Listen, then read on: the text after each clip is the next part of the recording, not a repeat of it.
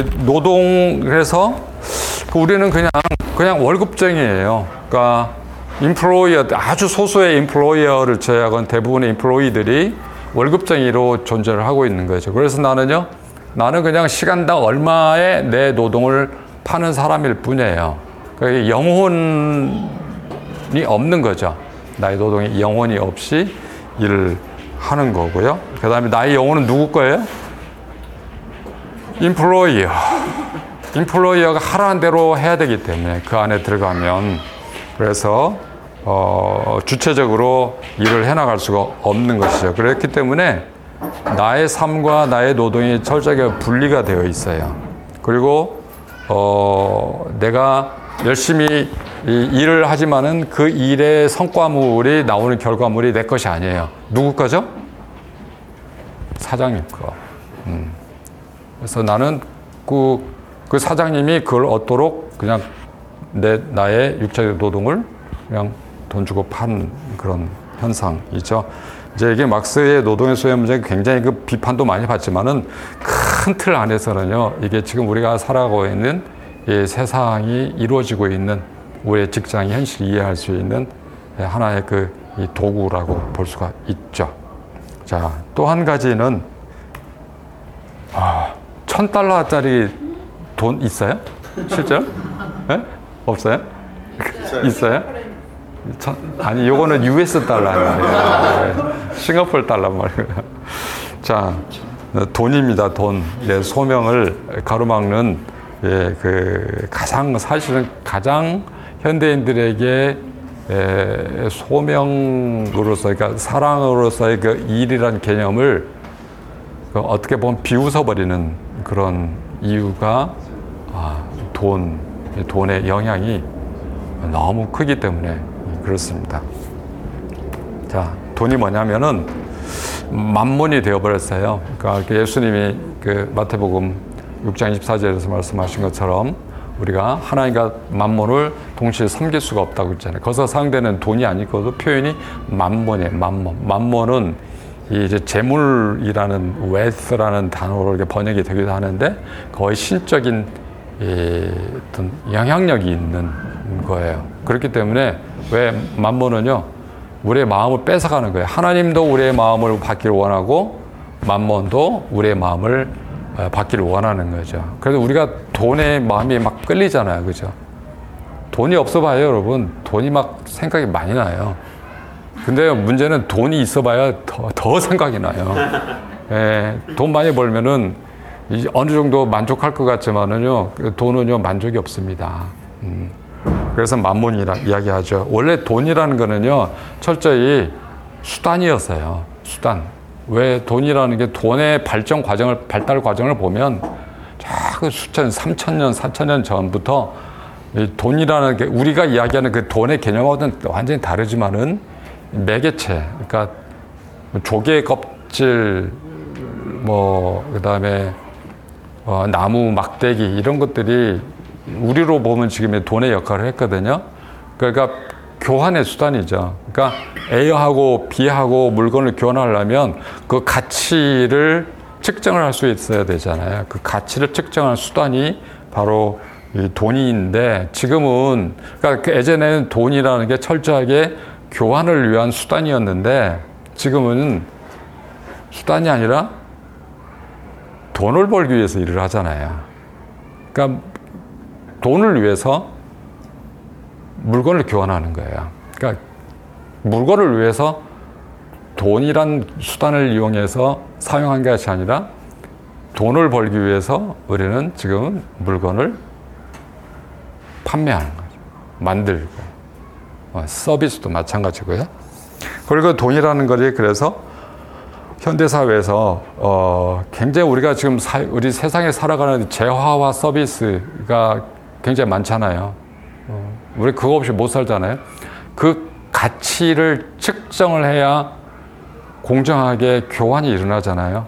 그 가치를 측정하는 유일한 수단이 돈이죠. 그 중에서도 가장 파워 풀하고 가장 영향력이 많은 돈이 US 달러예요. 여러분, 그 중에서도 US 달러를 가장 많이 버는 직장이 어디예요? 바로 여기 실리콘밸리. 여러분들 이제 직장 취직하면 여기는 보통 취직하면 보통 한 10만 불 안팎으로 받죠. 10만 불 안팎이면은요, 한국에서는 직장 생활을 몇 년을 해야 되는 줄 아세요? 한 20년을 해야 돼요. 예, 보통.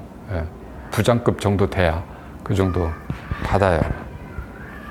그리고 돈이라는 게 왜 이렇게 심각한 현상이냐면 질적인 삶을 다 숫자로 바꿔낼 수 있어요.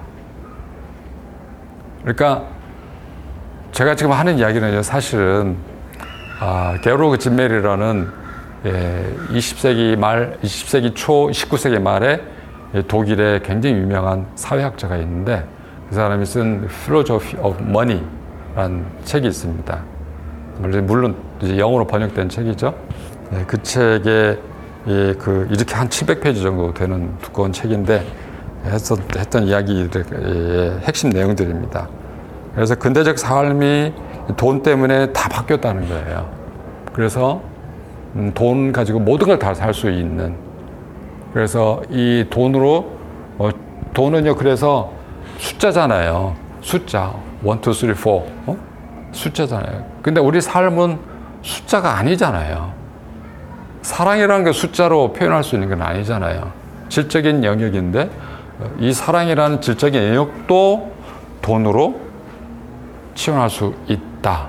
있게 된 그런 사회를 살고 있죠. 그 얼마면 되는데 예를 들면은 성매매하는 그런 거 음, 대표적인 그죠 그 성적인 쾌락을 만족하기 위해서 음, 돈 내면 되잖아요, 그죠? 그래서 그 사람이 다 돈으로 평가해. 너 얼마짜리, 얼마짜리.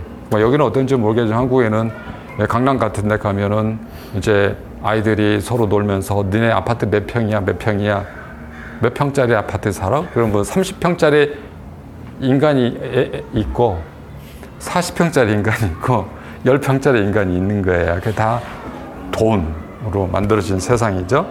그래서 세계의 절대 권력으로 전 모든 세계에 유일하게 절대 권력화된 게 바로 돈입니다.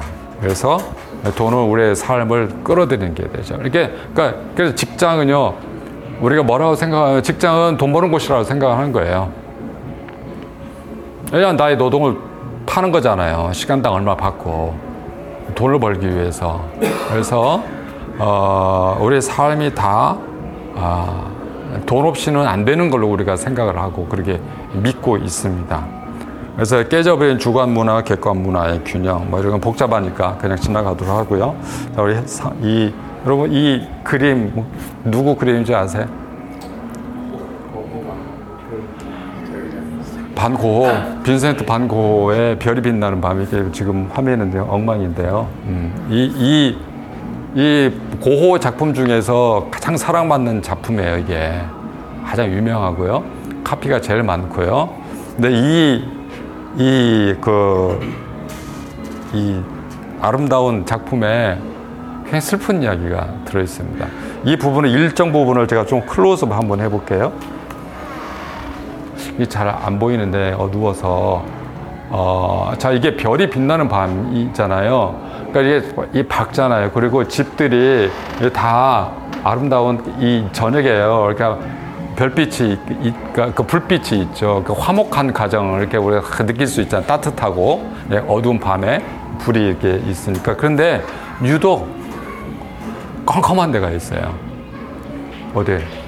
이게 교회거든요. 교회 모든 창문은요, 다 어두워요.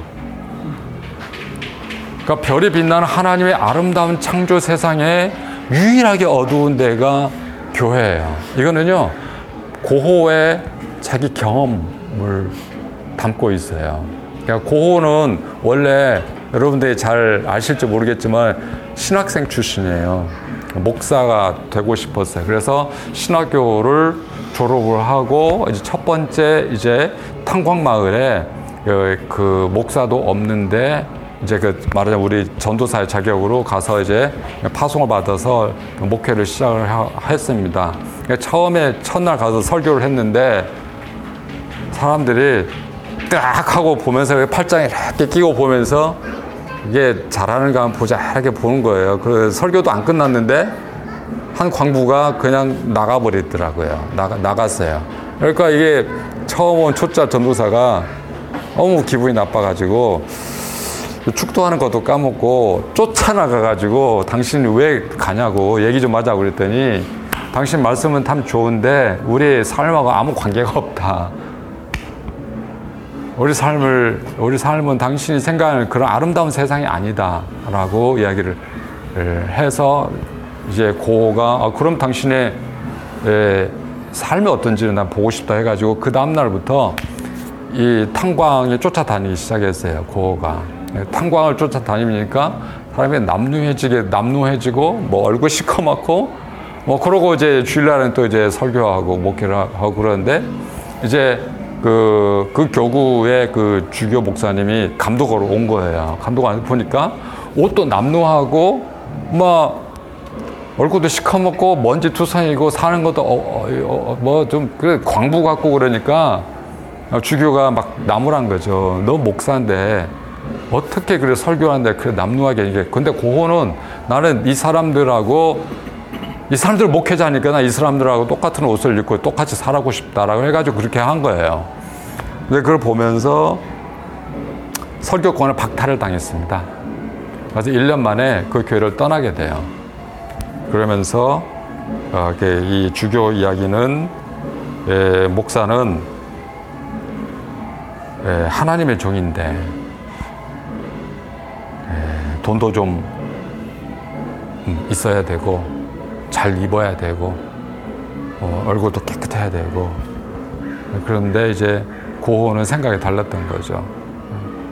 이 돈을 벌기 위해서 교회에 내는 그 헌금을 벌기 위해서 이 성도들이 어떻게 사는지 목사가 알아야 되지 않느냐. 근데 그걸 이제 끝끝내 예, 받아주지 않고 이제 이 설교직을 박탈해 버렸어요. 그러고 이제 교회를 떠났어요. 고호가 이게 뭔 이야기냐면 결국은 교회마저도 돈으로 지배된 세상인 거죠. 그래서 음, 교회도 돈이 있어야 되고 음, 우리 이, 이 삶이 모든 영역이 다 돈의 지배를 받고 있어요. 그렇기 때문에 에, 우리가 일을 하는 게 돈을 그러니까 보, 보상이 아니라 봉사다라고 이야기했을 때 그게 너무나 비현실적으로 들리는 것은 돈이 우리의 삶에 가지고 있는 영향이 너무나 크기 때문에 그렇습니다. 너무나 크기 때문에. 그래서 아니 어떻게 돈이 우리의 첫 번째 관심이 아닐 수가 있어? 우리는 돈 벌러 일하러 가는 거 아니야? 라고 반문을 하게 되는 거죠. 그 돈 없이 뭐 이 비즈니스 어떻게 되는데 돈 없이 어떻게 교회가 운영돼? 우리가 그 질문을 하게 되는 거예요. 그만큼 돈이 우리의 소명을 하나님이 우리에게 주신 노동의 소명을 이해하는데 큰 방해가 되고 있다. 그다음에 세 번째는요 인정투쟁이에요. 자 이거 실리콘밸리에서는 이거 굉장히 중요한 문제일 겁니다. 왜냐하면 인정투쟁이 인정이라는 게 인정받고 싶은 거예요. 나, 나 이런 사람이야. 라고 이, 이해받고 싶은 거예요. 나의 일을 통해서. 자, 자, 일은 자기의 자기 표현의 수단, 현대인들이 가지고 있는 일에 대한 가장 아, 중요한 개념이 바로 요거예요. 자기 표현의 수단으로서의. 근데 이거는요, 그 독일의 해겔이라는 철학자가 아, 노동에 대해서 설명을 할 때 노동은 자기 외화다라 자기 내면을 밖으로 드러내는 것이다라고 이야기를 했습니다. 그러면서 그, 그 해겔의 그 노동 개념을 받아가지고 마르크스 뭐야, 뭐라고 이야기했냐면 이 인간의 노동은 자연을 대상으로 해서 자기를 표현하는 거다라고 그 이야기를 했어요. 그러니까 자연은요 노동의 대상이 되는 거예요. 그러니까 성경에서 제가 아까 설교할 때는 자연은 우리가 섬겨야 될 대상, 자연은 막, 자연을 이용해 가지고 막 훼손해 가지고 이렇게 그, 나를 표현하는 수단이 아니라는 거죠. 그러니까 마르크스도 산업화 시대의 한 중간에 있었기 때문에 이 생태 문제 이런 것들에 대한 관심 전혀 있을 수가 없었죠. 그래서 내가 한, 가장 인간 중심, 인간, 인간도 나 개인, 이를 통해서 내가 어떤 사람이라는 것을 인정하고자 하는 것. 어? 그러니까 하나님 우리에게 달란트를 주셨잖아요. 달란트를 주셔 세상을 섬기도록 하셨는데 이제 근대인들에게 있어서는 근대인은 개인주의가 아, 개인주의를 개인이라는 걸 발견했잖아요. 근대 철학에서 그 개인을 발견하고 노동도 개인주의적 관점에서 해석을 해내는 거죠. 그러면서 나의 노동을 통해서 그러니까 하나님이 우리에게 주신 달란트는 이 세상을 섬기라고 줬는데 이, 이 근대주의자들은 하나님이 나에게 주신 달란트를 통해서 내 자신을 표현하는 거가 노동의 목적이 되는 거죠. 그러니까 그게 이제 막스 베버의 프로테스탄트 정신과 아, 프로테스탄트 윤리와 자본주의 정신에서도 보면은 부르주아 그 이 사회가 형성되는 과정을 이야기를 하면서 그 부르주아들이 자기 신앙의 표현으로서 이제 근면과 성실함과 이런 것들을 강조를 해가지고 열심히 일을 해요. 열심히 일을 해가지고 돈을 많이 벌어요. 근데 돈을 잘 안 써요. 그러니까 뭐가 나와요? 잉여, 서플러스가 생기게 되죠. 그래서 또 투자하니까 그 자본이 되어가지고 이제 청교도들이 일을 하는 곳은 다른 데보다도 더 어, 경제가 발전됐다라고 그이 분석을 하잖아요.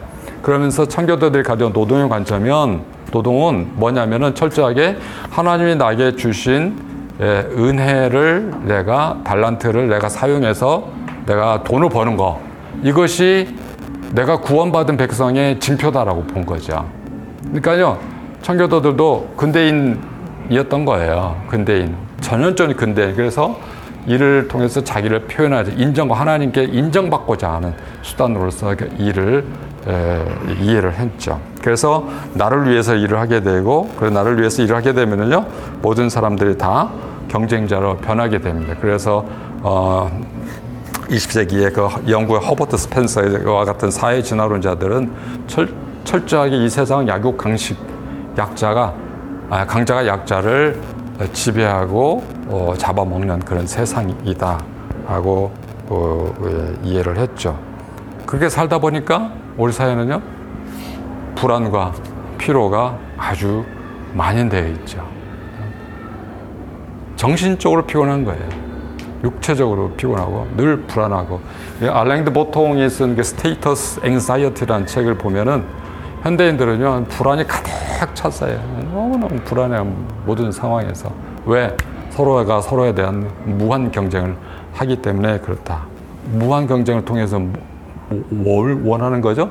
나는 성공하고 싶고 성공을 통해 나를 인정받고 싶은 거예요. 나란 사람을 인정받고 싶어가지고 그 인정을 받고 싶어서 투쟁을 하는 거죠. 그러게 어떤 세상이냐? 바로 동물의 왕국 같은 이런 세상에 우리가 지금 살고 있는 거예요. 여러분들 직장 다 이런 세상이에요. 내가 먹어야 내가 사는 거예요. 내가 먹지 못하면 나는요, 어떻게 돼요? 얼룩말처럼 먹히는 돼요. 둘 중에 하나. 음. 이게 현대인들이 가지고 있는 신화입니다. 자기 성공의 신화, 아, 자기 개발의 신화, 자기 중심성.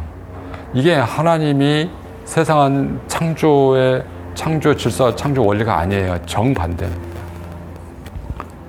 자, 그럼 우리가 어떻게, 어떻게 해야 소명을 회복할 수가 있느냐? 소명 회복의 길. 자, 우리 세탁을 해야 돼요. 거꾸로. 그래서 우리는 돈에, 우리는 노동을 늘, 우리의 그 돈인의 관점에서 생각을 했다면 이제는 사람의 관점으로 생각을 하자는 거예요. 사람. 돈을 얼마 받을 것이 아니라 내가 하는 일에 누가 관련되어 있는지, 내가 하는 일에 어떤 사람에게 영향을 내가 주는 것인지. 그래서 어, 결국은 일은요 사물이 아니라 사람이에요. 사람. 왜 우리가 일을 하죠? 사람을 위해서 일을 하는 거예요. 사람을 위해서. 돈을 벌기 위해서 일을 하는 게 아니라 누군가 나를 통해서 혜택을 받게 하기 위한 것이죠. 그래서 내일의 소비자는 누구인가? 를 우리가 끊임없이 생각을 해야 됩니다. 그래서 내가 하고 있는 일에 궁극적으로 누구를 해롭게 하고 누구를 이롭게 하는지에 대해서 분명하게 알고 있어야 된다는 거. 그리고 이제 특별히 누구를 생각해야 되냐? 가난하고 약한 자를 생각을 해야 됩니다. 네.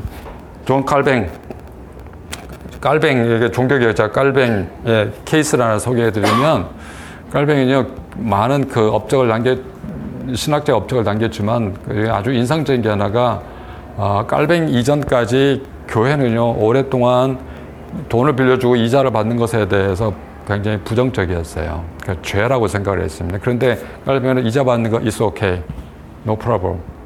이자 주고 돈 빌려도 돼. 라고 승인을 했어요. 그래 깔뱅 이후에 금융업이 엄 청나게 빠른 속도로 발전합니다. 그 이전에 금융업이 있어서 쭉 이자를 실제로 받고 있었어요. 근데 그래서 뭐 교회는 저주를 했거든요. 정주를 하고. 그런데 이제 칼뱅은 정주 안 했어요. 왜 그러냐면 칼뱅이 살고 있었던 시대는요. 종교개혁 시대에 칼뱅이 목회하던 제네바시에 굉장히 많은 종교적인 피난민들이 몰려와서 다 가난한 사람들이죠. 다 도망 나왔으니까 아무것도 없이 그냥 빈터털에 나왔어요. 근데 그 사람들이 다 기술자들이 텍스타일 기술자들이 많고 인쇄공들이 많았고 시계공들 기계 다루는 사람들이 많았고요. 그런 사람들이 근데 돈이 없는 거야. 기술은 있는데 그래서 돈을 빌려 돈을 안 빌려주는 거예요. 왜 가난하니까. 그리고 교회에서는 이자 받으면 안 된다고 자꾸 그러니까 종교적 피난민들이 돈 이자 받고 돈 빌려주는 거 교회에서 정죄받나니까. 근데 칼뱅이 고민하다가 아니야 돈 빌려줘도 돼. 그래서 이들이 돈 벌어가지고 이자 갚으면 될 거 아니야. 그뭐 누구에게 손해를 주는데 다 그렇게 아주 말하자면 일가양득인 거죠. 응? 돈 빌려준 사람도 돈을 벌 수 있고 또 가난한 사람도 돈을 빌려가지고 어, 산업 일으켜가지고 먹고 살 수 있는 기반을 마련하면 그래서요 예, 제네바가 어, 굉장히 산업이 부흥하게 됩니다. 그래서 가난의 문제를 일거에 해결을 해버렸어요. 그러니까 인구가요, 기존의 인구보다 더 많아졌어요. 두 배가 된 적도 있었습니다. 그만큼, 그러니까 그, 많은, 그 많은 사람들 먹여 살아야 되니까 경제가 활성화돼야 되고, 그러다 보니까 구, 결국 가난한 사람을 먹여 살려면 이자를 허용할 수밖에 없었던 거죠. 그러니까 그동안에 이자를 왜 교회가 정죄를 했냐면은 독트린이니까 독트린 교회가 이자 받으면 안 된다는 정죄를 했으니까 그런데 칼빈은 사람을 생각했던 거예요. 가난한 사람. 가난한 사람을 먹여 살리려고 하다 보니까 기존에 있는 관습을 깨버릴 수밖에 없었던 거죠. 그러니까 공감 능력을 키워야 되는 거예요. 공감 능력. 자, 이 아담 스미스의 도덕 감정론이요. 어, 그 이 책이 아담 스미스의 아, 국부론을 가능하게 했던 책이거든요. 그래서 이야기에서 그이 도덕 감정론에서 이야기하는 거는 아담 스미스는 인간에게 다 공감할 수 있는 능력이 있다는 거예요. 공감할 수 있는 능력이 있기 때문에 에, 그것을 가지고 어, 빵집 아저씨는 빵을 만들고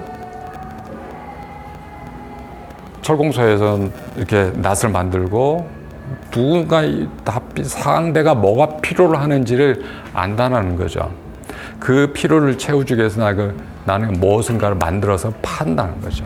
그리고 나는 또 뭐 쌀이 필요하니까 농부들은 내가 쌀이 필요한 걸 알고 쌀을 농사를 지어서 판다는 거죠.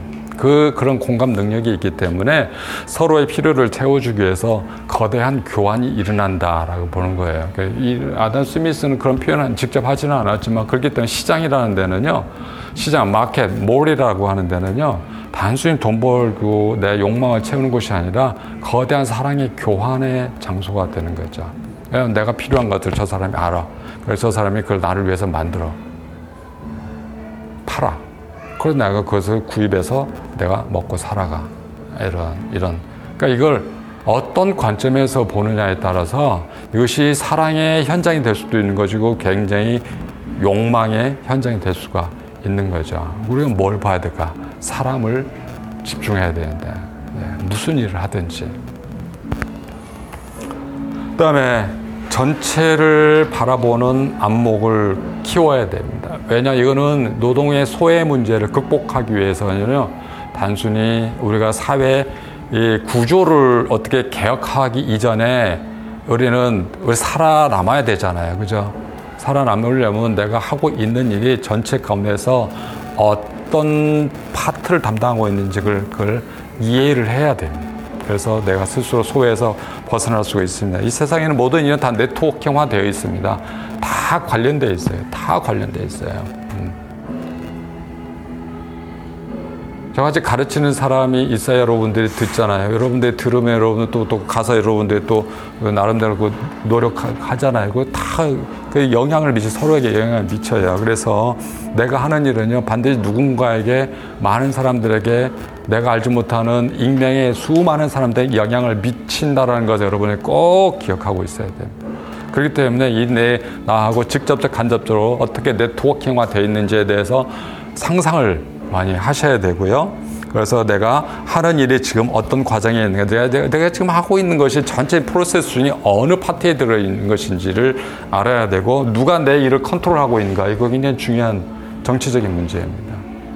컨트롤하고 있는 사람의 의도가 무엇인지, 그게 선한지 악한지, 그걸 알아야지 내가 그 과정의 한 파트를 담당하면서 이걸 내가 선과 악을 구분할 수가 있는 것이고 그리고 이 어떻게 싸워야 될 것인지 이것을 우리가 알 수가 있는 것이죠. 그래서 부품이 되는 것을 만족하지 말고 내 일이 공공선에 어떻게 기여하고 있는가를 늘 고민을 하고 상상을 하고 그리고 나의 일이 이 공공의 선에 영향을 미칠 수 있는 이런 그 길을 우리가 늘 찾아 나가야 된다는 거죠.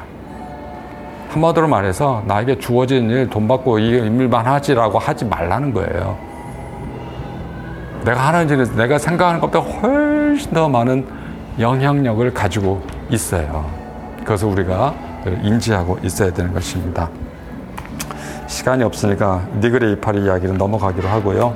그 다음에 안식하라. 아, 이거 굉장히 중요합니다. 이거 먼저 영어로 된 거예요. work for Sabbath, not Sabbath for work. 우리는요, 안식을 위해서 일을 하는 것이지, 일을 하기 위해서 안식하지 않아요. 이게 성경의 메시지예요. 하나님의 일곱째 날 안식을 하셨잖아요. 여섯째 날 인간을 창조하시고 인간에 대해 노동의 명령을 주시고 그 다음날 일곱째 날 하나님이 안식을 하셨는데요. 그 하나님 안식하실 때 혼자 안식하신 게 아니라 하나님 창조한 모든 피조물들과 함께 안식하셨어요. 그 안식 안에서 하나님을 찬양해요. 그 하나님 그 찬양을 받으세요. 그 가운데 뭐가 있습니까? 평화가 있어요. 그런데 그게 존재하는 이유죠. 하나님이 세상을 창조하는 목적은요. 우리 인간을 창조하신 목적은 죽도록 노예처럼 일을 하라고 창조하신 게 아니라 하나님은 우리와 함께 쉬기를 원하세요. 우리의 예배를 받으시기를 원해요. 우리가요, 충분히 쉬도록 만들어요. 우리가 행복하기를 바라세요. 그래 일은 힘들어요. 특히 타락한 이 세상에서는요. 일은 수고하고 땀 흘리는 거예요. 고통스러운 거예요. 그렇기 때문에 하나님은 안식일 계명을 통해서 아 여섯 6일 동안 열심히 일하고 일곱째 날 안식하라라고 그러셨어요. 여기서 안식하라는 거는요. 단순히 쉬다라는 뜻이 아니에요. 물론 안식하기 위해서 우리가 쉬어야 되는데요. 쉼을 통해서 뭘 합니까? 우리가 하나님을 바라보는 거죠. 우리가 아무래도 직장 생활을 6일 동안 하다 보면은 일에 이렇게 집중하다 보면 하나님을 잘 집중하지 못합니다. 주기적으로 일주일에 하루는 하나님 께 나와서 하나님께 안식을 하고 하나님 함께 안식하고 하나님을 찬양 하나님 예배하는 삶을 살아가는 거예요. 그래야 아, 우리가 아, 일을 의미 있게 할 수가 있어요. 자, 우리 우리가 하는 일은요. 이 근대주의자들은 일을 통해서 내 자신을 표현하니까요. 일의 가장 중요한 의미는 어디서부터 나와요? 내 자신에게서 나오는 거죠. 그러나 성경은요, 우리의 노동은요, 우리 안에서 나온 게 아니라 우리 밖에서 들어오는 거예요. 하나님이 우리에게 일을 하라고 소명을 주셨잖아요. 내 밖에서 나게 주은 거거든요. 그 내가 그걸 억셉트하고 수용해야 되는 거죠. 그래서 그것을 생각하고 나의 것으로 받아들여야 되는 거죠. 그래서 우리가 안식하는 게 중요한 거는 안식을 통해서 하나님의 말씀을 우리가 들어요. 그래서 내가 이 세상에 왜 존재하는지, 어떻게 존재해야 되는지, 뭘 해야 되는지, 하나님 어떻게 우리가 예배를 하는지를 우리 하나님 우리에게 가르쳐 주세요. 말씀 통해서 가르쳐 주세요. 그리고 우리가 들어야 됩니다. 듣기 위해서는 어떻게 해야 됩니까? 조용해야 되죠. 깊게 들어야 되죠. 분주하면 안 되죠. 그렇기 때문에 어, 안식을 해서 뒤로 한 발 물러서는 이 안식이라는 거는요, 우리가 우리의 생계를 위해서 먹고 사는 그 생계를 위해서 노동하는 그 시간에서 한 발 뒤로 물러나 가지고 내 자신을 다시 돌아보는 거, 내 이웃들을 돌아보는 것이고, 하나님을 돌아보는 시간입니다. 그래야 하나님이 나에게 노동을 명령하셨다는 사실을 내가 이해를 하게 되는 것이죠. 그래서 일구 안식은 궁극적으로 하나님에 대한 예배다라고 이야기할 수 있습니다. 그래서 유대인들의 이제 금요일 날 저녁에 안식일을 지키는 거는요. 아, 유대인들의 안식을 지키는 데서 사실 제일 중요한 시간 행사가 이거예요. 금요일 밤에 가족들이 모여서 함께 식사, 피스트를 즐기는 거예요. 안식의 예, 축제를 즐기는 겁니다. 거기는 뭐가 있습니까? 기쁨이 있고, 의미가 있고, 사랑이 있어요. 그래서 이 안식일에 그 이 안식을 우리가 주기적으로 지키면은요, 우리는 절대로 워크홀릭이 될 수가 없어요. 워크홀릭이 된다는 거는요, 아, 지난번에 제가 그 CGN TV 그 녹화하는데 워크홀릭 남편에 대해서 어떻게 한 말씀 해달라고 그래서 제가 workaholic은 한마디로 하나님은 도전이라고 그랬습니다. 왜냐하면 하나님은 생각 안 하겠다는 것이니까. 그래서 우리가 어, 이 시간에 함께 모여서 어, 공동체적으로 함께 식사를 나누고 서로 격려하고 기뻐하고 어, 하나님의 자녀됨을 감사하고 이런 시간을 통해서 우리 삶이 하나님에 대한 예배로 정초가 돼요. 이런 시간들을 우리가 아주 주기적으로 가져야 돼. 그게 우리는 예배죠. 근데 예배가 좀 더 즐거워야 돼요. 예배가 즐겁고 행복해야 돼요. 그리고 예배로서만 다 모든 게 해야. 이 사람들 실제로 먹고 마시고 하면서 이웃들과 함께 누리잖아요. 기쁨을. 가장 중요한 이 기쁨의 조이. 예, 사바스에서 가장 중요한 게 요거예요. 이 즐거움이 없으면은요, 이게 Sabbath가 아니에요. 근데 즐거움 어디서 옵니까? 나 혼자 깊게 묵상한다고 오는 게 아니에요. 내 이웃과 함께 관계 속에서 오는 거예요. overflowing이에요. 나에게 이웃이 나게 줘야 돼요. 그의 존재가 나의 기쁨이 되고 내가 이웃에 대한 존재의 예, 기쁨이 되는 거예요. 어떻게? 함께 나눔을 통해서야. Sabbath, sharing. 그렇기 때문에요. 신명기 율법을 보면 신명기 율법은요. 아, 핵심이 뭐냐면은 내 가운데 가난한 자가 없게 하라는 거예요. 네 가운데 이 동네에 가난한 자가 없게 하라는 거예요. 가난한 자가 반드시 생기는데 그 가난한 자를 도와라는 거예요. 도와. 그들에서 그 먹고 살 수 있도록 어떻게 이런 feast를 통해서 함께 나누라는 거죠. sharing이 굉장히 중요해요. 그래야 우리가 아 이웃을 생각을 하게 되는 거죠. 하나님을 생각하게 돼요. 그 다음에 이제 마지막으로 어, 그 소명은요 과정입니다. 자, 우리가 이것을 다 알고 믿음의 실천을 한다고 해도요, 우리는 늘 실패를 경험하고 어려움이 많이 있어요. 왜냐하면 인간 자체가 성숙하는 과정에 있는 존재이지, 예, 어느 한순간에 하나님의 계시로 내가 완전히 새로운 사람으로 거듭 태어나는 게 아니에요. 거듭 태어난다는 자체가요, 과정에 이제 시작이, 이제 비기닝. 그래서 종말을 향해서 우리가 예, 가기 때문에 그래요. 그래서 소명의 가치는 열매를 맺는 것 이전에 하나님의 순종하겠다는 그 순종의 마음, 여기에 이미 예, 소명이 예, 가장 중요한 가치가 있는 거예요. 그러니까 우리는 어떤 항상 일을 하면은 그 결과, product가 중요하죠. 그러니까 product를 가지고 평가하는 그런 문화에 익숙해져 있어요. 그죠? 그러나, 음, 우리는 그 프로세스, 자체가 소명은요 프로세스 자체가 거예요. 그러니까 중요한 거예요. 우리가 어디에 소명지 나의 소명지인가 하나님이 나를 어디로 부르시는가에 대해서 여러분들 한 번쯤 다 고민하셨죠, 그죠? job을 job을 차, 찾을 때.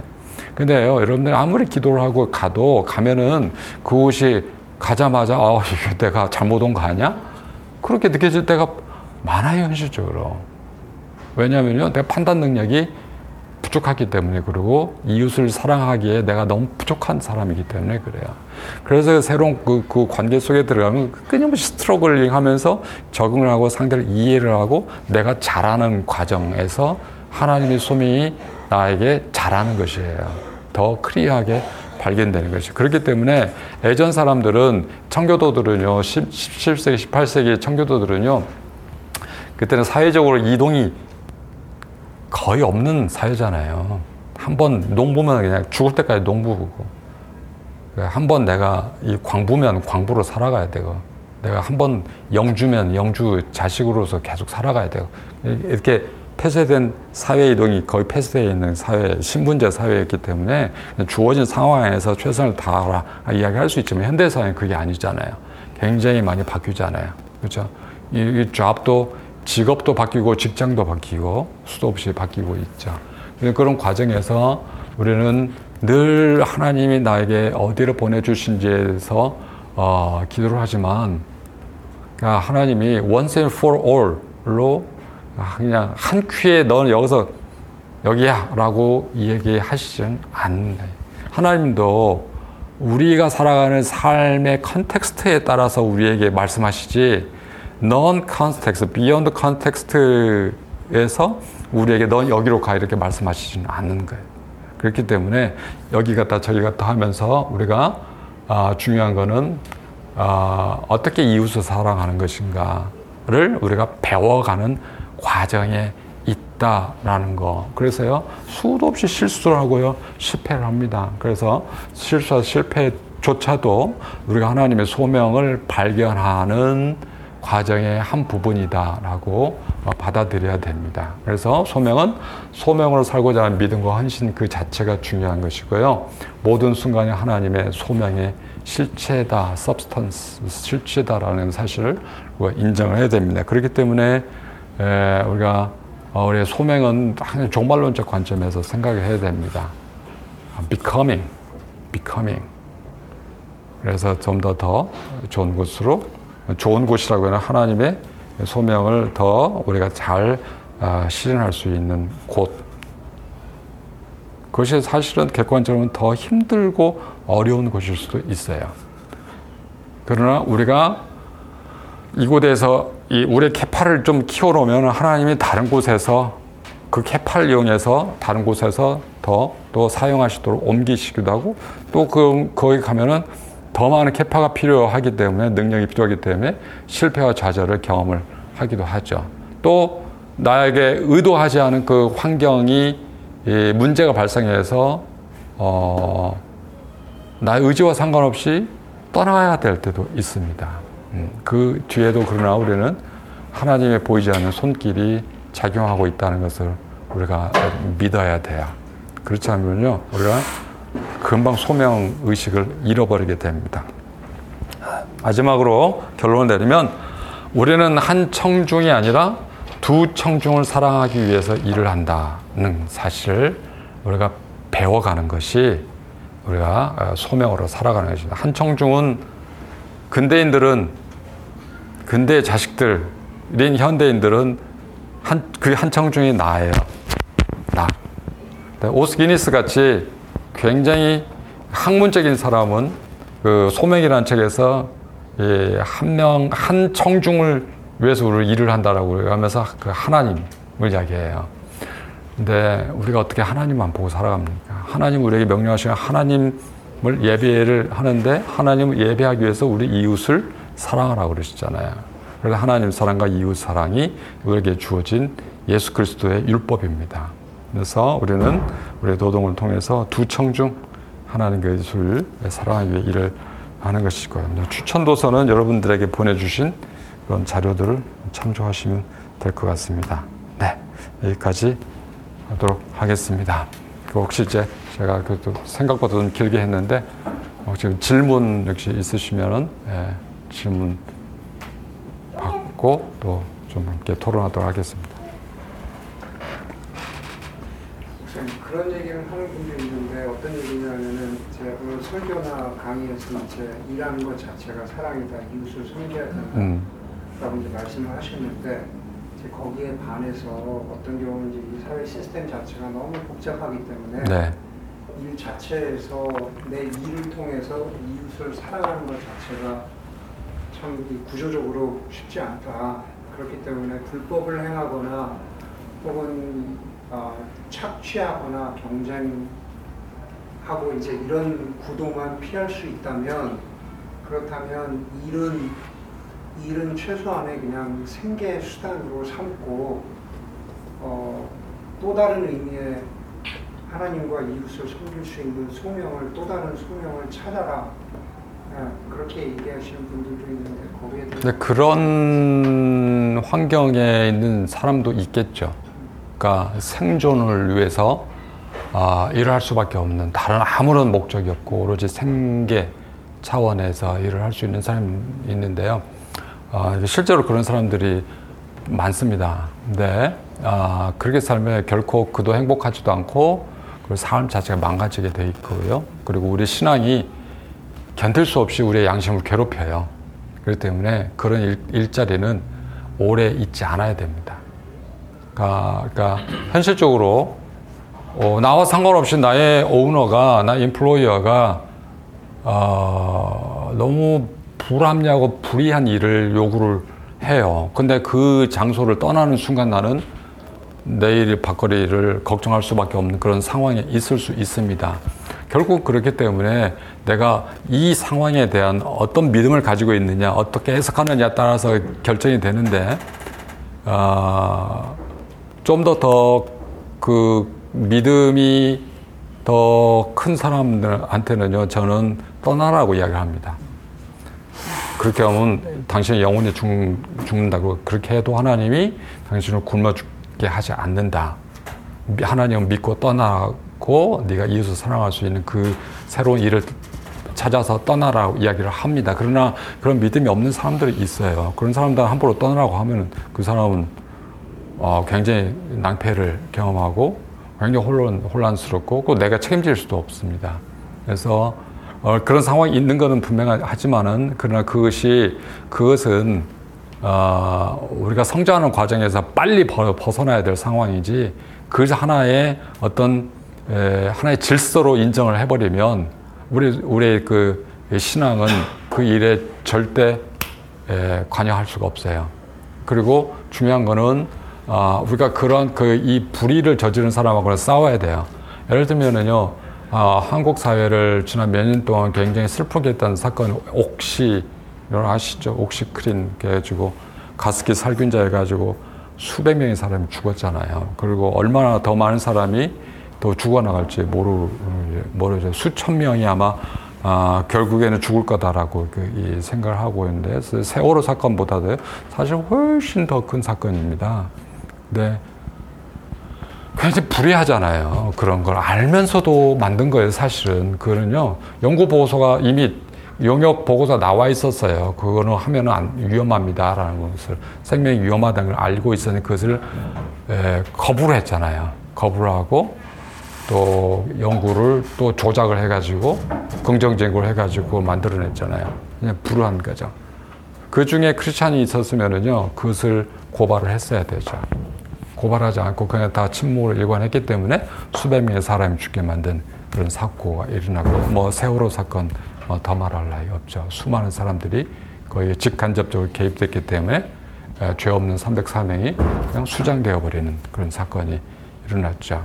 그 가운데서 누군가 아무도 불의에 저항하지 않았기 때문에 그런 상황이 일어났고 그 사람들이 그런 사람들이 여기에서 먹고 사는 것만 해도 생계만 유지해도 이, 이, 이 내가 이거 하는 일은 나에게 충분해. 그리고 나는 밖에 나가서 그냥 열심히 교회 일 열심히 할게.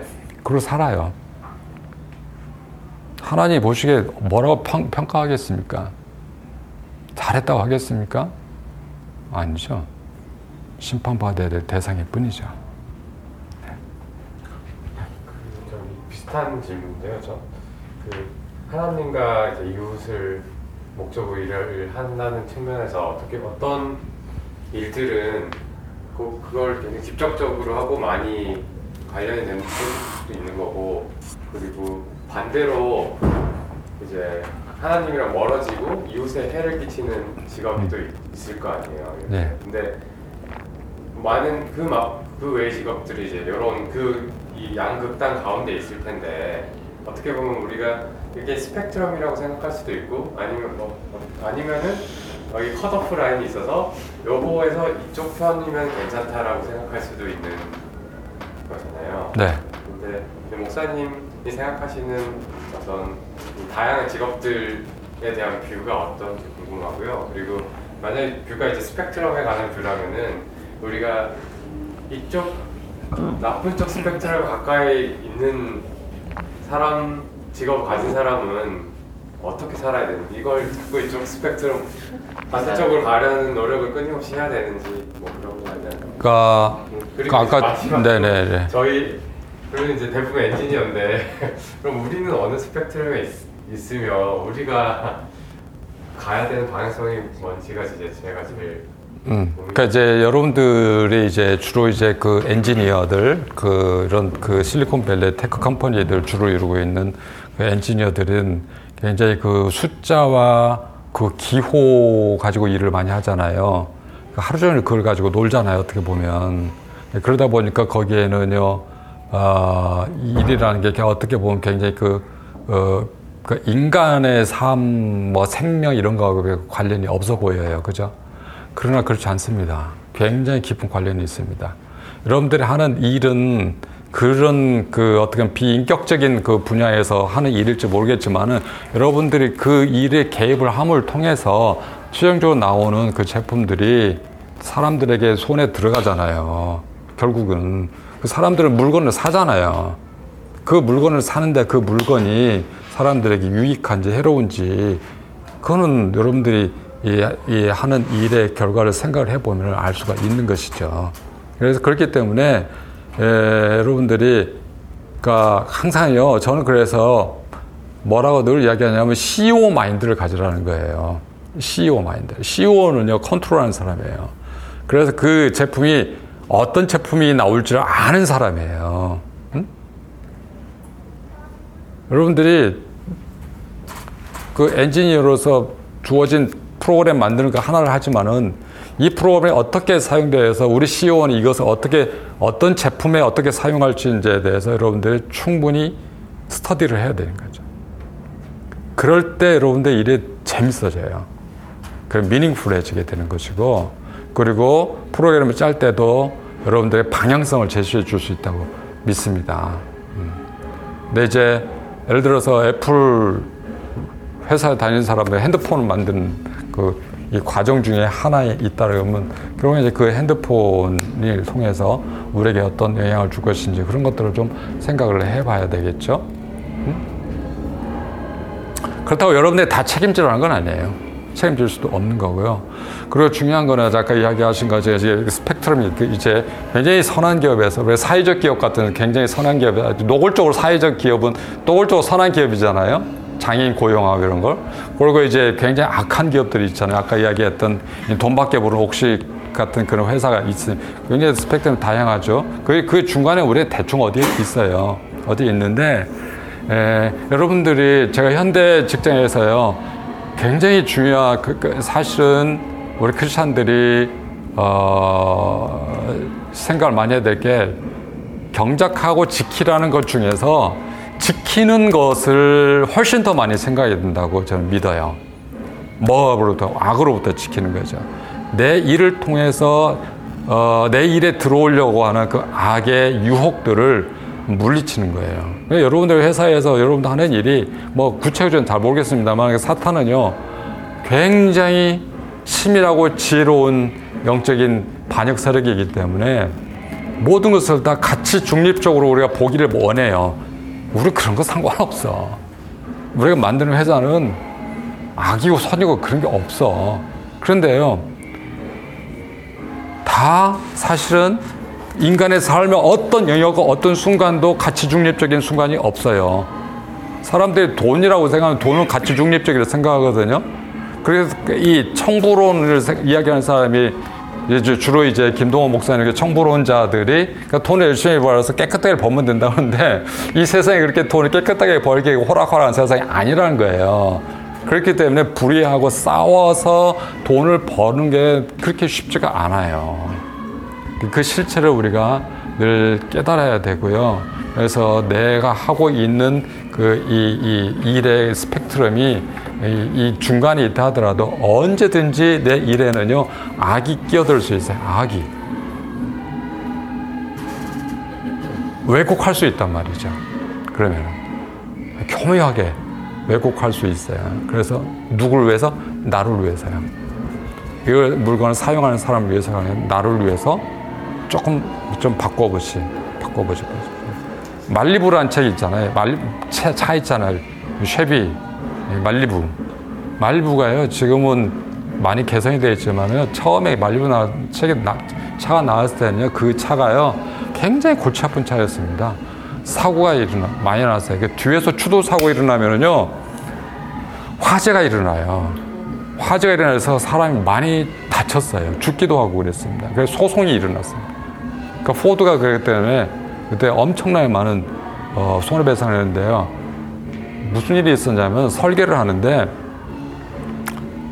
어, 배기통 있잖아요. 배기통. 배기통을 예, 연료통하고 어느 정도 띄어야 되느냐 그 안전 기준이 있어요. 왜냐하면 뒤에 와서 박으면 스파크가 일어나잖아요. 그 스파크가 연료통에 영향을 미칠 수 있어요. 영향을 미칠 수 없을 정도로 이게 띄어놔야 되거든. 일정 간격을. 이 띄어놓는, 띄어놓는데 이게, 이 멀어지면 멀어질수록 작업하는데 시간이 더 들어가요. 그 시간이 더 들어가면 뭐가 더 들어가요? 노동 비용이 더 들어가는 거예요. 그렇기 때문에 이 설계를요, CEO의 이 경영진들이 그 설계를 바꿔버린 거예요. 설계를 바꿔가지고 그게 뭐 1인칭가 1.4인칭가를 안쪽으로 집어넣어 버렸어요. 그래가지고 차 한 대당 뭐 1세, 1, 1달러인가를 그 세빙을 했어요. 그래가지고 사고가 그렇게 많이 일어났습니다. 뭐 그런 거야. 물 과정에 그런 사람의 생명에 위협을 줄 수 있는 안전 세이프티 규정을 살짝 완화시키는 거죠. 훨씬 더 뛰어야 될, 야 될, 안전을 안전하게 훨씬 더 뛰어나고 돈을 조금 더 들여더라도 그런데 이제 오로지 목적 하나는 그 1달러 세이빙하기 위해서 그랬어요. 1달러.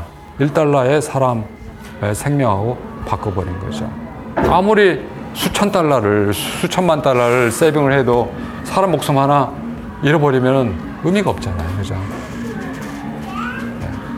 저는 이제 목사님께서 이제 아, 이웃을 사랑하라. 이웃, 그러니까 이웃을 사랑하는 것이 어, 되게 일하는 목적에 되게 좋, 좋은. 근데 그 이웃을 사랑하라는 그 제목 그, 그, 말씀, 그 말씀이 사실은 이제 돈을 되게 쫓거나 프로핏을 되게 되게 회사에서 되게 profit을 쫓는 거를 이렇게 벗어나게 해주는 되게 조, 좋은 것 같아요. 근데 의미에서 보면은 제가 이제 쭉 계속 생활을 하면서 느끼는 거는 약간 되게 personal level에서는 그럼 이웃을 사랑하는 것이 우리 삶에 어떻게 apply 되냐를 가냐 하다 보면 저 같은 뭐 엔지니어나 이런 입장에서 보면 많은 회사들이 되게 customer obsess 해야 된다. profit에 obsess 하지 않고 customer 고객들, 고객이 뭘 원하는지 그리고 고객이 어떤 걸 원하는지 이야기하는 걸 되게 많이 강조하고 먼저 고객이 원하는 걸 개발하거나 만들거나 상품으로 하는 걸 되게 많이 강조를 해서 하는 것들 근데 사실 어떤 의미에서 이제 이웃을 사랑하는 것 중에 한 방법이잖아요. 그런 방법인데 사실은 근데 조금 거기서 하다 보면 여러 가지 딜레마들이 많이 꼭그 커스터머 항상 옳은 것도 아니고 아, 그래요. 또 커스터머를 하다 보면 또 그걸로 인해서 뭐 벤더든 셀러든 인플로이든 어떤 경우에서 희생이 되는 경우들도 있고 그런 경우가 있어서 조금 그럼 그 위로 올라가면 그러면 이제 조금 위로 올라가면 그럼 내가 이거를 계속 이제 사람들이 그러면 이제 이렇게 해서 그럼 우리가 쉐어홀더 그 프로핏을 원하는 쉐어홀더만을 위해서 일하는 게 아니고 그러면 모든 사람들 스테이크홀더들 인플루언부터 시작해서 그거에 대해 스테이크홀더를 위해서 일하는 게 더 좋다. 그래서 저, 저 그게 그냥 커스터머보다는 조금 더 넓은 그 이웃의 의미인데 음, 음. 어떻게 보면 회사에서 있으면 스테이크홀더를 이웃이라고 생각하는 데까지는 이제 좀 발전을 하는데 정말 스테이크홀더만을 그 위해서 그럼 이, 이렇게 하는 일이 잘 뭔지 모를 때가 되게 많거든요. 그리고 워낙 밸리에서는 큰 회사든 작은 회사든 인베스터들의 그게 드라이브가 너무 강하기 때문에 그래서 그것들을 과연 내가 이제 물론 되게 이제 커스터머 뭐 이웃을 위해서 열심히 일하지만 그런 거하고 이렇게 그, 그 거리를 느낄 때가 되게 많고 그렇게 막 인베스터들이 뭐 큰 회사면 큰 회사대로 작은 회사면 작은 회사 들어와서 힘들 때 그거에 대해서 내가 어떻게 반응할 수 있을까 되게 어려운 부분이 네. 있거든요. 네. 그러니까 예를 들어서 이제 그 사랑이 뭐냐 기독교에서 이야기하는 사랑 아가페라는 게 뭐냐라고 그 굉장히 추상적인 단어잖아요 사랑이란 말의 자체가 그죠 근데 그 사랑이 좀 우리 현실 속에 어떻게 더 적용을 할 수 있느냐를 고민을 참 신학자들이 많이 했습니다. 그래서 이제 칼빈 같은 사람은요 사랑을 구체적으로 우리가 어떻게 현실적으로 실현해야 되느냐. 이제 세 가지를 그러니까, 그러니까 어떤 중간 개념을 제시를 했는데 하나는 제일 첫 번째가 정의의 정의, 그 다음에 공의, 그 다음에 자비. 이 세 가지가 기독교에서 얘기하는 사랑이다라는 게 정의라는 게 뭡니까? 상, 내가 가져야 내가 가질 것도 이 사람이 가질 가져야 될 것을 갖게 해주는 게 정의잖아요. 자격을 이 사람이 마땅히 누려야 될 자격이 있는 것을 누리게 해주는 게 정의거든요. 그러니까 요거. 근데 이제 정의가 깨진다는 불이라는 거는 이 사람이 가지고 열을 가져야 되는데 하나밖에 안 주고 내가 그 아홉을 뺏어가는 거. 그게 불이잖아요. 그죠? 그래서 이 사람이 마땅하게 이 사람이 열을 위해서 일을 해- 하고 그렇게 일을 했으면 열에 열을 줘야 되는 거야. 그 갖게 하는 거. 근데 그 반대 개념이 뭐냐면 자비의 자비. 이 사람은 하나밖에 가질 능력이 없어. 근데 이 사람이 살기 위해서는요, 열이 있어야 돼요. 근데 아홉이 부족해. 그런데 이 사람이 살아야 되니까 아홉을 주는 거예요, 그냥. 하나밖에 없지. 하나밖에 contribution 안 했는데 아홉을 갖다 주는, 이걸, 이걸 자비라고 이야기하는 거예요. 정의와 자비가요, 항상 같이 가야 됩니다. 근데 이게 어떻게 가능하느냐? 그 사람을 생각하면 돼요. 사람. 그 사람이 살아가는데 뭐가 필요한지를 생각하고 그 사람이 살아갈 수 있도록 존중해 주는 거예요. 그러니까 정의가 굉장히 중요한 사랑의 실천의 가장 중요한 개념은 첫 번째가 정의를 만족시키는 거예요. 필요 조건, 필요 충분 조건은 아니지만 필요 조건이에요. 정의. 그런데 그렇기 때문에 소비자가 소비자가 요구하는 게 불이한 게 많아요, 실제적으로. 굉장히 이기적인 거예요. 그랬을 때 내가 그 소비자가 원하는 것을 굉장히 욕심, 그리디한 것을 위해서 어떤 프로그램을 요구했을 때 그걸 해줘야 되느냐. 그게 이웃사랑이냐? 아니죠. 그 사람을, 그것을 통해 그대가 개발한 프로그램을 가지고 굉장히 악을 행할 가능성이 크다 이야기했을 때는 그걸 하지 말든지 아니면 그것을 어, 소비자들에게 그 커스터머를 설득을 시키든지 그 해야 되는 거죠. 절대로 크리스찬의 이름으로는 그 제품을 만드는 데 개입하지 않도록 노력하는 거가 굉장히 중요하고 가능하면 그걸 방지시키는 게 이제 중요합니다. 여러분 이제 그래서 아 제가 수많은 기업들을 한번 리서치를 해봤지만은 이, 이 제일 균형 잡혀 있는 그 이웃을 사랑하는 이 사랑의 개념이 제일 균형 잡혀 있는 기업이요. 이 존슨앤존슨 회사예요. 제가 보니까 그 기업은 100년 이상 된 굉장히 오래된 기업이고요. 그 기업의 크레도를 보면은 첫 번째가 소비자들을 위해서 봉사를 한다는 거예요. 두 번째가 직원을 위해서 우리 함께 일하는 직원들을 위해서 회사가 봉사를 한다는 거고요. 세 번째는 이 그 사회 사회를 위해서 봉사한다는 거고요. 네 번째가 예, 주주들을 위해서 봉사한다는 거예요. 이 네 가지가 네 가지 이익을 균등하게 잘 아, 지키는 거, 유익이 가게 하는 거. 그것이 그러니까요. 내 소비자에게 유익이 가기 위해서 내 우리 사회의 유익을 깨치면 안 된다는 암시가 거기에 들어 있죠. 그래서 그 회사는 그 네 가지 크레도를 6개월마다 한 번씩 모든 부서의 직원들이 토론을 합니다. 워크숍을 해서 계속 토론을 해가지고 이 네 가지 크레도를 우리가 지금 개발하고 있는 상품에 어떻게 반영할 것인지에 대해서 끝없이 토론을 하고 어, 이, 그, 반성을 하고 그 새로운 제품을 만드는데 어떻게 반영할 것인지를 노력을 해요. 뭐, 그래도 제가 볼 땐 실수도 많고 실패도 많고 소송도 많이 걸려요. 많이 걸리는데 그럼 인간의 일이니까 어쩔 수 없는 것이죠. 그러나 미국에서 제일 사랑받는 기업 중에 하나예요. 그 기업이. 그리고 항상 이윤을 내요. 사랑받기 때문에, 신뢰를 받기 때문에. 네, 그런 관점에서 일을 해야 되겠죠. 네. 꼭, 꼭 마지막 이 질문 꼭 해야겠다라는 것만 5분 안에 끝낼게요. 네. 더, 왜냐면은 더 시간을 할 수가 없어요. 일분짜리 일정 때문에. 예. 가정은 이웃의 범주로 접근해야 하는 개인의 가정이 제일 the first neighbor죠. the first neighbor. 이웃이. 저는 목사잖아요. 저는 저의 첫 번째 목회 대상자가 제 가족이에요.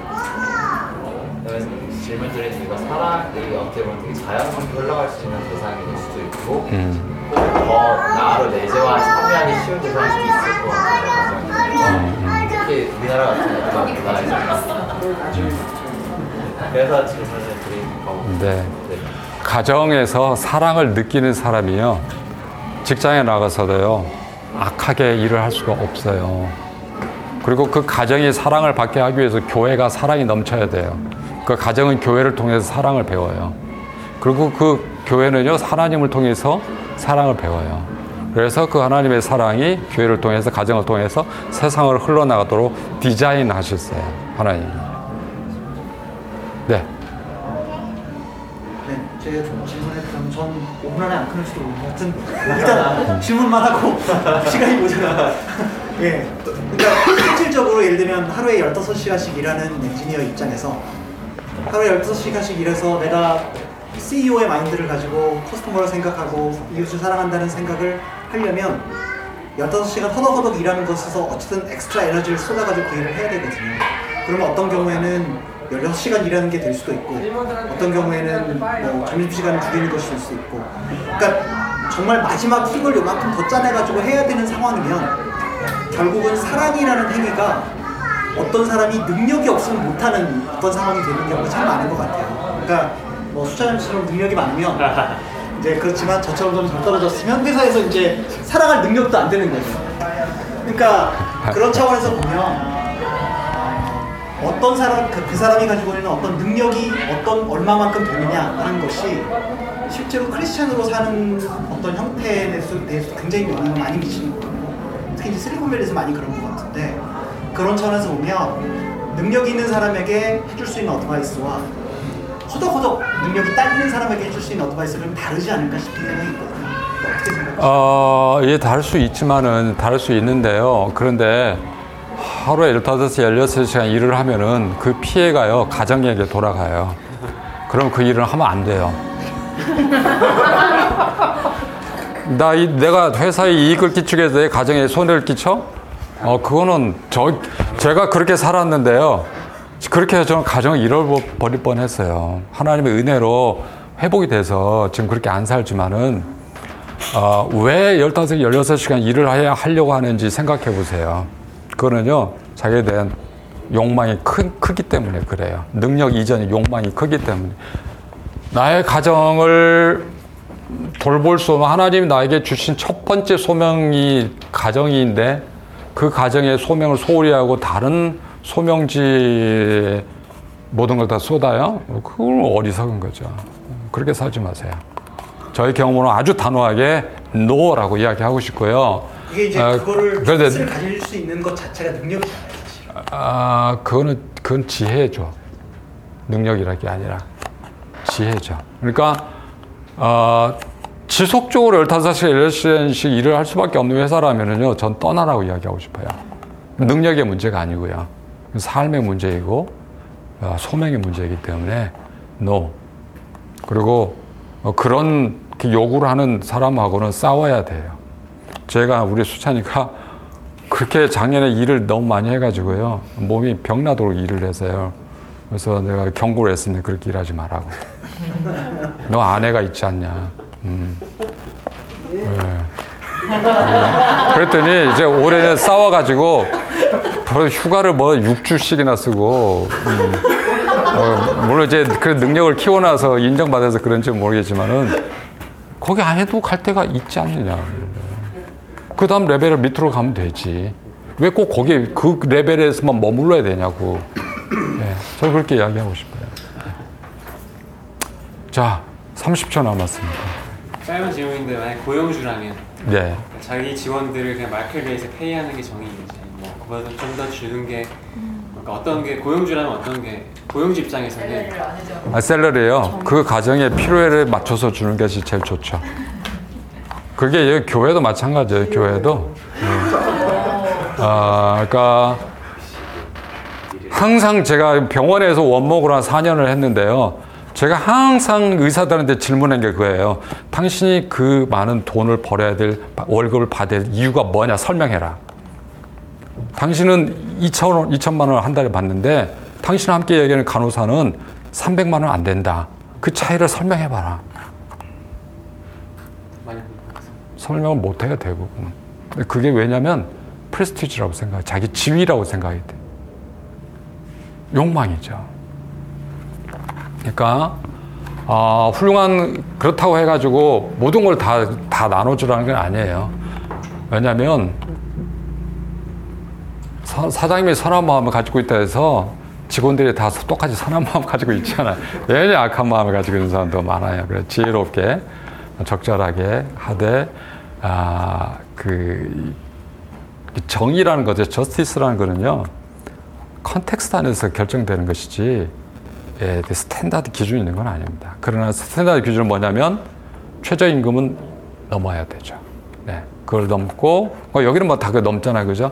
넘는데 어, 그 가정이 특별한 일이 있으면 좀 더 더 여유 있게 좀 더 페이를 해주는 것이 그래서 사랑, 자비의 관점에서 보는 게 좋겠습니다. 저 마지막으로 질문하고 네네. 그 아까 뭐 저기 승환 형제가 뭐 가족도 그 이유 그 이유. 음, 네, 음. 이웃의 범죄에 들어갈 수 있다 그랬는데 회사에서 직장생활 오래 하다 보면은 결국에는 올라가든지 아니면 나가든지 둘 중 하나잖아요. 예. 올라가는 길을 향해서 가고 있는데 제가 생각하는 이웃의 범주는 가족도 들어가니까 제 와이프 음, 또뭐 예를 들어서 뭐 제가 생각하는 친척들 중에 도와주고 싶은 사람들 음, 그렇게 이웃의 범주를 정해놓고 회사에서 경쟁을 하는 거예요. 음. 나가기는 싫, 싫고 그러니까 제 이웃은 회사의 동료들이 아니라 제가 생각하는 스코프이 있는 거예요. 그렇기 때문에 제가 그, 그 이웃을 보지 않기 때문에 나가긴 싫으니까 올라가기 위해서 죽어라 경쟁을 하는 거죠 저는. 음. 그게 잘못된 가, 가치관이라고 봐야 되는 거예요. 그래서 제가 올라가서 나로 인해서 그 자리를 못, 사- 못, 못 찾는 사람도 있었겠죠. 저는 그 자리를 올라가고 예를 들어서 계속 승진을 해가지고 전더 많은 돈을 벌겠죠. 제가 사- 생각하기에 제가 이웃이라고 생각하는 사람들 위해서 더 많이 쓸 수가 있는 거잖아요. 그게 어떤 식으로 어, 그런 관점을 어떻게 보시는지가 좀 궁금합니다. 잘못된 되는데. 아, 첫 번째는 승진하고 위로 올라가려고 하는 의도가 아, 문제가 될 수 있고요. 그리고 내가 승진해서 더 많은 돈을 벌어서 더 많은 사람에게 써야 되겠다. 제가 생각하는 예, 생각하는, 예. 그게 문제가 될수 제가 있어요. 사랑하는 예. 그 케이스가 뭐냐면 한국의 이랜드가 딱 그 케이스예요. 이랜드가 어떻게 했냐면 굉장히 노동자들 착취를 진짜 많이 했습니다. 왜? 하나님의 기업, 하나님의 일을 위해서 우리가 헌신해야 된다고 해가지고 엄청나게 많은 사람을 이 노동을 그러니까 6시 어, 오죽했으면 이 그 간부들 부인이 회장님을 찾아와 가지고 제발 우리 남편 집에 좀 보내달라고 데모를 했겠습니까? 그리고 다 돈 많이 벌기 위해서 다 그 비정규직 비정규직을 제일 많이 고용한 회사가 이랜드거든요. 그 회사는 뭐냐 열심히 돈 많이 벌어서 하나님 나라를 위해서 열심히 쓰자 해가지고 수익의 10%를 사회 공헌으로 내놔요. 그러면서 사회에 가장 지탄을 받는 기업이 됐어요. 결과만 보면 그래요. 결과만. 과정이 중요하거든요. 우리는 프로세스가 중요한 사람이지 결과만 놓고 프로세스를 다 인정할 수 있는 그런 종교가 아니에요. 그래서 그 부분을 좀 더 더 깊게 생각해 보시라고 그 생각 권하고 싶고 이웃은 늘 내가 섬겨야 돼. 이웃이 누구입니까? 라고 우리는 늘 질문을 해야 돼. 그 질문을 중단하는 순간 나에게서 이웃이 사라져요. 그리고 그 이웃은 하나님이 보여주세요. 왜? 나의 관심이 필요한 사람은 계속 나에게 사인을 보내거든요. 그 사인을 외면해 버리는 거죠. 그래서 이웃이 누구인지를 질문하지 않아요. 그래서 사마리아 선한 사마리아의 비유가 나온 게 바로 내 이웃이 누구입니까라고 질문하는 부자 청년을 향해서 주신 말씀이거든요. 그래서 그 질문이요, 사실 선한 사마리아 질문은요, 그 질문하는 청년들을 위해서, 위해서 준 거예요. 그러니까 우리도 계속 질문해야 돼요. 내 이웃이 누구죠? 내 일터에서 지금 내가 섬겨야 될 누구, 이 가장 직접적인 이웃이 누구이죠? 내 삶에서 지금 내가 섬겨야 될 이웃이 누구이죠? 하나님 보여주세요. 기도를 해야 됩니다. 그럼 반드시 하나님 우리에게 눈을 열어주세요. 근데 문제는 우리가 질문을 하지 않는다는 거예요. 그래서 내 이웃이 보이지 않는다는 거예요. 사장님은 어, 내가 고용하고 있는 사람이 나의 이웃인가에 대해서 지속적으로 질문을 해야 되고 그리고 그들을 어떻게 사랑해야 될 것인지를 지혜를 달라고 질문해요. 어, 여기서 마치도록 하겠습니다. 네, 감사합니다.